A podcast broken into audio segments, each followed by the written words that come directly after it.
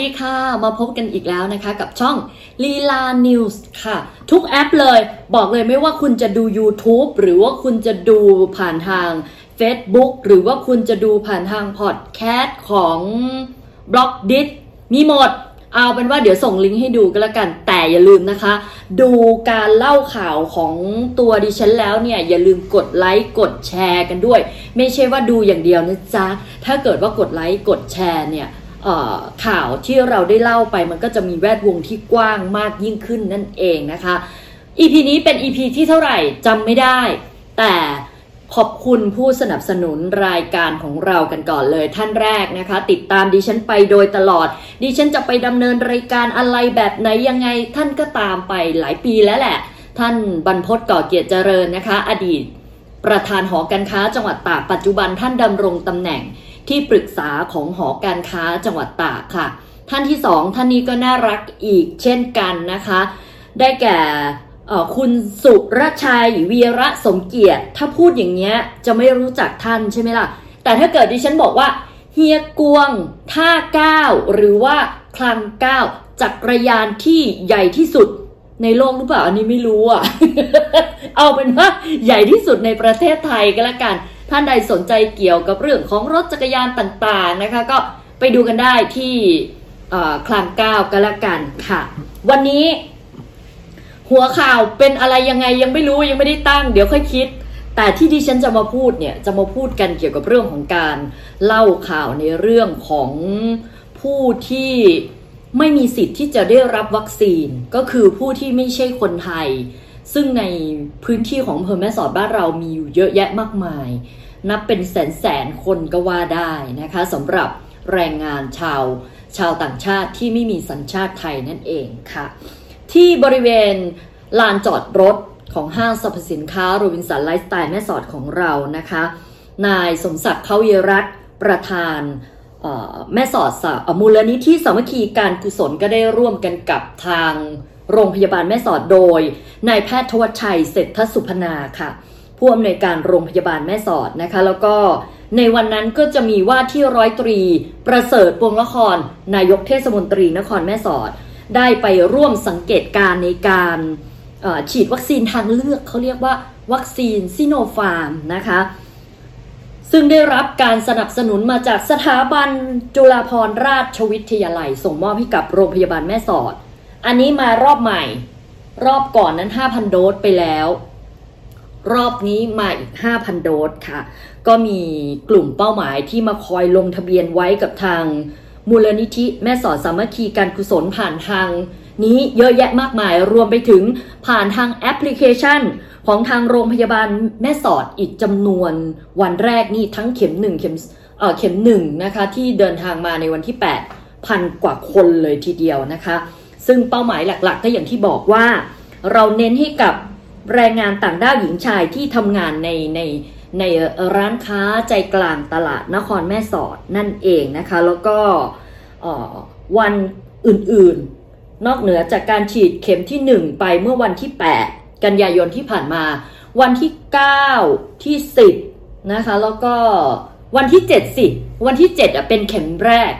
ส่วนวันที่ 8 9 10 เป็นเข็มที่ 2 สลับกับเข็มแรกไปด้วยนะคะก็ ฝากกันเอาไว้กันละกันสำหรับซิโนฟาร์มการฉีดให้กับบุคคลที่ไม่มีสัญชาติไทย แล้วก็มีเลข 13 หลัก ทีนี้ก่อนที่จะไปถึงข่าวต่อไป จะฝากทิ้งท้ายกันเอาไว้สักนิดหนึ่งให้ให้ท่านผู้ชมเนี่ยได้ได้ลองคิดกันเล่นๆว่าการที่แรงงานชาวต่างชาติที่อยู่ในพื้นที่ของอำเภอแม่สอดของเราได้ฉีดวัคซีนซิโนฟาร์ม ซึ่งเป็นวัคซีนที่ดี นะคะ อีกหนึ่งวัคซีนนั้นน่ะเขาจะเชื่อมต่อไปยังคนที่คนที่ยังไม่ได้ฉีด หรือว่าแรงงานญาติพี่น้องของเขายังไงบ้างนะคะ เดี๋ยวรอบต่อไปนะคะ ขอพักสักครู่แล้วเรามาพูดคุยมาติดตามกันว่า ข่าวต่อไปมันจะเชื่อมโยงกับข่าวนี้ยังไงค่ะ ทิ้งท้ายกันไว้เมื่อสักครู่นี้ที่บอกว่าถ้าเกิดว่าแรงงานต่างชาติที่มันฉีดกันนะคะ ที่เขาฉีดวัคซีนกันในพื้นที่ของบ้านเราเนี่ยเขามีการอวดนี่เราต้องบอกว่าเขามีการอวดกันก็คือ โทรศัพท์ไปบอกญาติพ่อแม่พี่น้องที่อยู่ฝั่งประเทศเมียนมาโอ้โหเขาเป็นลูกจ้างของนายจ้างที่นี่นะเขาได้ฉีดวัคซีนแล้วแหละ ซึ่งเราต้องบอกก่อนเลยว่าสถานการณ์ในพื้นที่ของประเทศเมียนมา นะคะอย่างที่บอกกันอย่างที่เคยคุยกันเอาไว้ว่า มันเป็นระบบของสาธารณสุขของเขาจะจะด้อยกว่าในพื้นที่ของบ้านเราเยอะนะเพราะฉะนั้นชาวแรงงานชาวเมียนมาที่เขาที่เขาได้วัคซีนแล้วเนี่ยเขามีการโทรศัพท์ไปพูดคุยไปบอกญาติพ่อแม่พี่น้องของเขาฝั่งนู้นว่า เนี่ยเขาได้ฉีดวัคซีนแล้วนะ มันทำให้ชาวเมียนมาที่อยู่ในประเทศเมียนมาหรือว่าอยู่ทางฝั่งจังหวัดเมียวดีเนี่ย อยากฉีดขึ้นมา แล้วอำเภอแม่สอดกับจังหวัดเมียวดีเนี่ยเปรียบเสมือนบ้านพี่เมืองน้อง เรามีท่าข้ามธรรมชาติเยอะนะคะ เพราะฉะนั้นการการที่จะต้องการที่จะเข้ามาเนี่ยก็มีเยอะด้วยเช่นกัน วันนี้ก็เลยมีรายงานข่าวมาจากเจ้าหน้าที่ทหารหน่วยเฉพาะกิจ กรมฐานราบที่ 4 นะคะเขาได้ส่งกำลังลาดตระเวนแล้วก็เฝ้าตรวจตาม สถานที่ต่างๆ เฝ้าตรวจเกี่ยวกับเรื่องของการกระทำผิดกฎหมายตามแนวชายแดนนะคะในพื้นที่บ้านวังตะเคียน เขาไปจับทั้งชายแล้วก็หญิงคนชาวสัญชาติเมียนมาลักลอบหลบหนีเข้าเมืองโดยผิดกฎหมายนะคะได้ถึง 12 คน เป็นชาย 4 คนแล้วก็หญิง 8 คน ก็เลยทำการสอบถามว่า เออเข้ามาทำไมเข้ามายังไงและอยากเข้ามาทำไม ก็บอกว่า ญาติเขาอะ ที่ฉีดวัคซีนไปแล้วเนี่ย วัคซีนซิโนฟาร์มเนี่ย โทรศัพท์เข้าไปพูดคุยแล้วก็เล่าให้เขาฟังว่า เนี่ยเขาได้ฉีดวัคซีนแล้วนะ แล้วเขาก็ทราบข่าวมาจากที่อื่นด้วยว่า มีการฉีดวัคซีนให้กับแรงงานชาวเมียนมาในในฝั่งอำเภอแม่สอดประเทศไทยก็เลยอยากจะฉีดวัคซีนนะคะ ก็เลยมีการหลบหนีเข้ามาในครั้งนี้นั่นเอง และขณะเดียวกันค่ะ ก็มีแรงงานสัญชาติเมียนมานะคะ ได้หลบซ่อนตัวในป่าบริเวณบ้านปูแป้หมู่ที่ 3 ตำบลพะวอจำนวนถึง 51 รายเลยทีเดียว เป็นชายทั้งหมด 34 คนแล้วก็หญิงอีก 17 คน จากการสืบถามสอบอสอบถามเรื่องราวแรงงานดังกล่าว เดินทางมาจากพื้นที่ จังหวัดสมุทรปราการ อยากจะกลับไปที่ประเทศเมียนมาด้วยความคิดถึงบ้านนั่นเองนะคะก็เลยหลบหนี โดยการเดินเข้าป่า เนื่องจากว่าต้องการอ้อมด่านตรวจของเจ้าหน้าที่ เพื่อเลี่ยงการกระทำผิด ประกาศจากจังหวัดตากในกรณีห้ามเคลื่อนย้ายแรงงานข้ามเขตจังหวัด โดยไม่ได้รับอนุญาต เสียค่านำพา คนละ 5,000 ถึง 10,000 บาท เสียให้ใครอะไรยังไงนั้น ให้ท่านผู้ชมไปลองคิดกันเล่นๆ อาจจะเสียให้ผู้นำพาหรืออาจจะเสียให้ใครต่อใคร และต่อใคร อันนี้ดิฉันก็ไม่ทราบได้นะคะ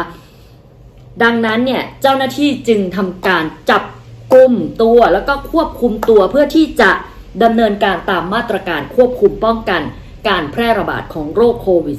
-19 ส่งยังสถานีตำรวจภูธรแม่สอด เพื่อดำเนินการตามขั้นตอนต่อไปนั่นเองค่ะ และนี่ก็คือรายงานข่าวสำหรับอืม EP นี้เป็นการรายงานกึ่งกึ่งรายงานกึ่งกึ่งเล่ากันแล้วกัน เพราะว่า ตลอดเวลาระยะเวลาที่ผ่านมาก็รายงานข่าวอยู่บ่อยครั้งนะคะ อยากจะทำอะไรที่มันเป็นการเล่าข่าวง่าย ๆ แล้วก็มาเหมือนกับพบปะพูดคุยกันให้กับท่านผู้ชมเนี่ย จะได้มีแนวคิดตรงกันว่า เออเราจะทำยังไงดีเพื่อที่จะแลกเปลี่ยนพบปะพูดคุยกันได้ ซึ่งทุกๆทท่านเนี่ยสามารถคอมเมนต์เข้ามาได้ผ่านทางเพจต่างๆนะคะของลีลานิวส์นั่นเอง ลองมาแชร์ประสบการณ์กัน ลองมาแชร์ความคิดเห็นกันว่า เราจะทำยังไงพัฒนาบ้านเมืองของเราให้มันดีขึ้นแล้วก็ หรืออาจจะชี้เป้าเฝ้าระวังก็ได้นะคะ อืม อันนี้ฝากกันเอาไว้ด้วยสำหรับ EP นี้จากลากันไปแล้วล่ะค่ะ EP หน้าจะเป็นการเล่าข่าวในเรื่องของอะไรนั้น อย่าลืมกดติดตามลีลานิวส์นะคะสำหรับวันนี้ สวัสดีค่ะนึงพูดถึงการเมืองเหรอ พี่ธรรมนัทเป็นไงเอาอะธรรมนัทธรรมนัทไม่เอาเรื่องการเมืองไม่ถนัดอย่าไปยุ่งกับเขาเลยนิดนึงนิดนึงขอหน่อยขอหน่อย เรื่องของธรรมนัทเหรออยากฟังอยากฟังว่าว่าเป็นไงบ้างข้างในตอนเนี้ย เล่าหน่อยเล่าหน่อยเล่าหน่อยไม่รู้เรื่องของธรรมนัทไม่รู้เรื่องเลยรัฐบาลจะไปทางไหนเล่าหน่อยนิดเดียวนิดเดียวรัฐบาลจะไปทางไหนเหรอ